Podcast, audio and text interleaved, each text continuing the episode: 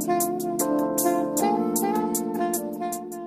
어, 지금은 아니지만 조금 옛날로 돌아가게 되면 대형 여초 커뮤니티 있잖아요. 여성시대 같은데.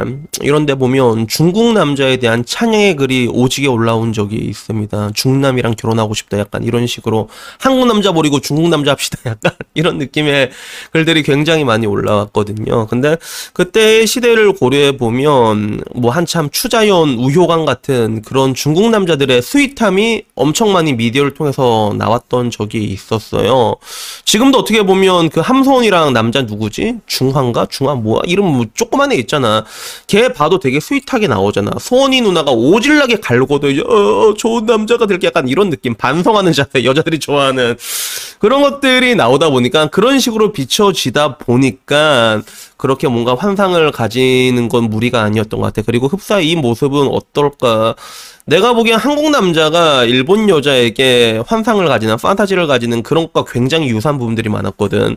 한국 남자들이 일본 여자 왜 이렇게 좋아해요? 일단은 한국 여자보다는 훨씬 더 상냥하잖아요. 약간 이런 느낌이 있잖아. 마찬가지로 한국 여자의 눈에도 한국 남자보다는 중, 중국 남자가 중국 남자가 더 스윗하잖아요. 라는 그런 느낌이 분명히 있었는데, 근데 이거는 여, 여러분들이 하나는 알고 둘은 모르고 하는 얘기예요. 우선 첫 번째 여성 시대에는 중국인 여자들이 굉장히 많습니다. 그리고 이 사람들은 전부 다 정직원이야. 어디서 돈을 받고 활동하는지는 모르겠지만, 이건 분명히 정직원으로 존재하고 한국의 여론 같은 것들에 대해 가지고 어떻게 보면 이제 흑사병을 뿌리는 애들이거든 실질적으로 그래서 이런 것들이 많이 올라온 건데 근데 내가 오늘 얘기하고 싶은 내용은 뭐냐면 이러한 이미지가 만들어졌다 이런 걸 떠나가지고 지금 현재 중국 내에서도 굉장히 심한 문제가 일어나고 있더라고. 중국 내에서도 중국 남자, 중국 여자가 우당탕탕 싸우고 있더라고.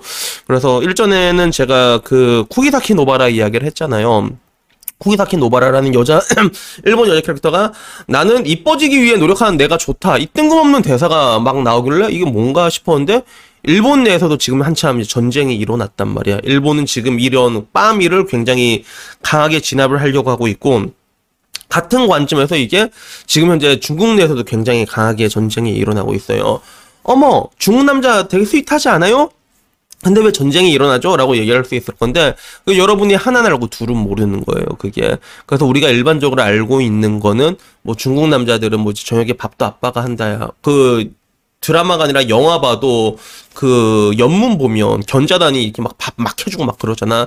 실제로 그런 도시가 있다고 해 많다고 해 생각보다 많은데 근데 첫 번째는 일단은 중국 여자들은 일을 훨씬 많이 합니다. 그런 것들도 있고 근데 문제는 중국 여자들 성향 자체가 좀 되게 억세요. 전투적인 성향이 되게 많거든요. 그래서 내가 보기에는 이게 딱 보면 딱 한국이 좀 가운데쯤에 끼어 있다는 그런 느낌이 있긴 하지. 이렇게 한중일 있을 때 공격성을 따지면 어, 한국이 가운데 있고 중국이 강하고 일본이 약한 느낌이 있는데 근데 막상 이게 sweet하다고 생각했던 중국 남자들 같은 경우도 굉장히 난폭합니다.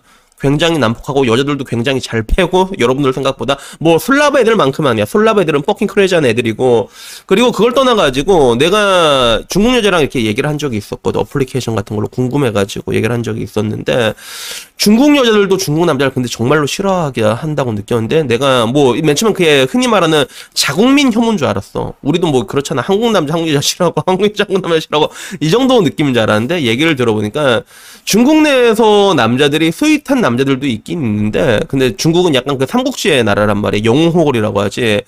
그러다 보니까 남자 좀 능력 있고 그러잖아요. 여자를 대놓고 무시한대요. 대놓고 무시하고 대놓고 하대하고 대놓고 바람을 피고 이런 게 굉장히 많다고 해요. 그리고 어 일전에도 그 한국 뉴스 되게 장식에 시끄러운 게 뭐냐면 중국 내에서 어떤 남자가 여자한테 이렇게 등 만지면서 말 걸었는데 여자가 팍 치니까 빡쳐갖고 여자 패는 그게 나왔거든. 그래서 여자들도 근데 되게 웃겼던 게 남, 여, 여자가 남자가 여자를 패는데 친구들이 같이 남자를 다구를 놓기 시작했다고. 그러니까 남자가 후달리기 시작하니까 밖에 있던 남자들 친구들이 같이 와가지고 또 여자를 또 겁나 패가지고 이게 웨이보에 올라가서 난리가 난 적이 있었는데 뭐 결론적으로 내가 얘기하고 싶은 부분은 뭐냐면 중국이라는 곳이 어떤 부분만 보면 스윗한 부분들도 있지만 어떤 부분만 보면 굉장히 난폭하고 굉장히 가부장적인 게 훨씬 심한 것도 있다는 거죠. 그래서 어 지금 현재 중국 여자는 중국 남자를 뭐라고 부르냐면 꿔난이라고 부른다고 해. 발음 맞나 이거? 꾸어난 이래서 이게 그 꿔바로도 아니고 꿔난 이게 뭔가 싶어서 내가 봤는데 이게 그거야 한자에 벌레 충자를 넣어서 부르는 게 꿔난 이렇게 된다고 하더라고. 그래서 원래는 보통 대륙남이라고 부르는데 어쩌다가 이제 이게 일종의 그런 중남충이라고 볼 수 있지. 이 상황까지 갔을까라고 했을 때 방금 전 말했던 결국엔 중국 내에서 지금 벌어지고 있는 자국민 남성을 향한 혐오가 굉장히 커지고 있는 거지 여자들 같은 경우도. 그래서 어 중국에서 굉장히 유명한 양리라는 stand-up 코미디 배우가 있다고 해요. 그래서 여자가 stand-up 이게 잘하는 게 되게 쉽지가 않거든. 그래서 한국 내에서도 코미디언 중에서도 웬만한 사람 아니면 stand-up으로 혼자 얘기하면 다 병신된단 말이야, 실제로. 그렇게 되는데, 근데 중국 내에서 거의 최고라 불리는 코미디언 양리라는 사람이 사진 보니까 약간 강림이 조금 닮은 것 같기도 하고 그런데 그 사람이 지금 현재 중국 내에서는 여자들한테는 girl crush로 불리고 있는데 남자들한테는 공공의 적이 돼 있다고 하더라고. 그래서 중국에서 때 아닌 그런 페미 논쟁이 지금도 이렇게 일어나고 있는 게 이것 때문에 그런데 근데 이 양리라는 그 개그맨의 인기 대사 시그니처 대사가 이거라고 하더라고 남자들은 참 귀여워 지극히 평범하고 별 볼 일 없는 애들조차 어쩜 그렇게 자신감이 하늘을 찌른지 몰라라고 얘기했는데 여러분 들었을 때 느낌 어때요? 뭐 그런 남자 있지 약간 이런 느낌이지 않나? 나는 맨 처음에 그렇게 느꼈거든. 이게 뭐 그, 렇게 기분 나쁜 일인가? 아니, 내 주변에도 되게 많단 말이야. 평범한데 자존심 되게, 그 되게, 되게 많은 애들이 있어. 만땅인 애들이 있어. 그러다가 이제 나중에 와가지고 여자한테 막 까이고 나면 나서, 씨, 한국 여자들은 전부 개같은 년 약간 이런, 이런 거, 이런 애들.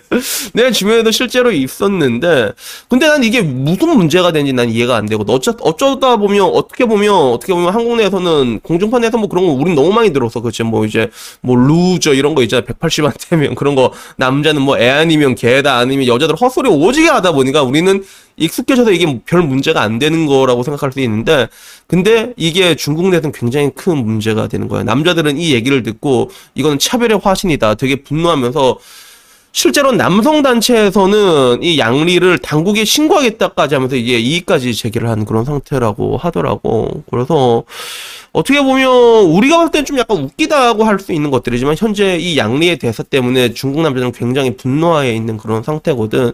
그래서 이걸 보면서 내가 느낀 게 아, 얘들은 아직 멀었구나. 이제 시작이구나 라는 그런 느낌이 들었는데 한편으로는 보면 약간의 차이점은 보이는 것 같아. 한국과 일본과 그리고 중국에 대한 차이점이 보이는 것 같아. 그래서 일본 같은 경우는 전부 다 사람들이 약간 유순한 편이잖아. 기질 같은 게 유순한 편이고 중국은 전체적으로 강한 편이고 그런 관점에서 한국은 좀 약간 중간이라고 할 수 있는데 한국은 국가와 정부가 개입을 해가지고 여자의 편을 들어줘서 완전히 이제 우리는 거슬 당하게 된 케이스고 그리고 일본 같은 경우에는 일본 남자들이 강하게 진압을 하려고 했죠 하고 있지만 이 가운데 일본 여자들로 같이 동조를 해야 하는 분위기란 말이야. 국가에서는 어떻게 제재를 하고 있고 하지도 않고 이런 부분인데 중국 같은 경우는 내가 봤을 때 중국이라는 그 공산당이라는 특징을 고려해보면 여기서는 이런 빠미 같은 이런 불온한 사상을 가만히 내는 나라가 아니야. 여기는 오히려 반대로 우리나라 반대로 이 사상을 박살내려고 하지 않을까라는 그런 생각이 들더라고. 그래서 이 미래가 어떻게 될지는 지나봐야 알겠지만 따져보면 이게 하나의 글로벌 트렌드라는 건 어쩔 수가 없는 것 같아. 미국에서 시작되고 유럽으로 넘어와가지고 결국에는 동북아를 다 휩쓸고 있잖아. 근데 한편으로는 어떤 어떤 생각이 됐냐면 이게 남의 나라 이야기니까 되게 재밌더라고. 뭐 나는 일본도 얼마 전에 얘기를 했고 그리고 중국도 보면서도 야 여기도 됐나 개판인데 어떻게 될란가 이게 보면서 재밌더라고.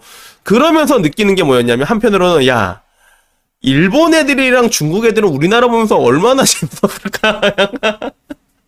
우리나라 상황에서 얼마나 재밌었을까라는 그런 생각이 문득 들더라고요. 그래서 여전히 중국 남자, 중국 여자의 전쟁이 어떻게 끝날지 모르는데 근데 제가 보기에는 중국은 오히려 정부가 개입을 해가지고 남자들의 편을 들어주지 않을까 저는 뭐 일단 그렇게 생각을 합니다. 그래서 여튼간에 뭐 일단 뭐 우리는 이미 다 끝났지, 우린 다 끝났지만 그래도 뭐 이 팝콘이라도 먹으면서 이렇게 돌아가는 거 보면 재미는 있잖아, 그지? 그러니까 항상 제가 말한 것처럼 평화는 여러분들의 안에 있는 거니까 그 평화를 찾으시고 이렇게 변해가는 이런 대격변 의 시대를 보면서 그냥 하하하 병신들 이러면서 즐겁게 구경할 수 있는 여러분들이 되셨으면 좋겠습니다. 여튼 오늘 이야기 여기까지고요. 다음엔 조금 더 좋은 이야기로 찾아뵙도록 하겠습니다. 이상입니다. 감사합니다.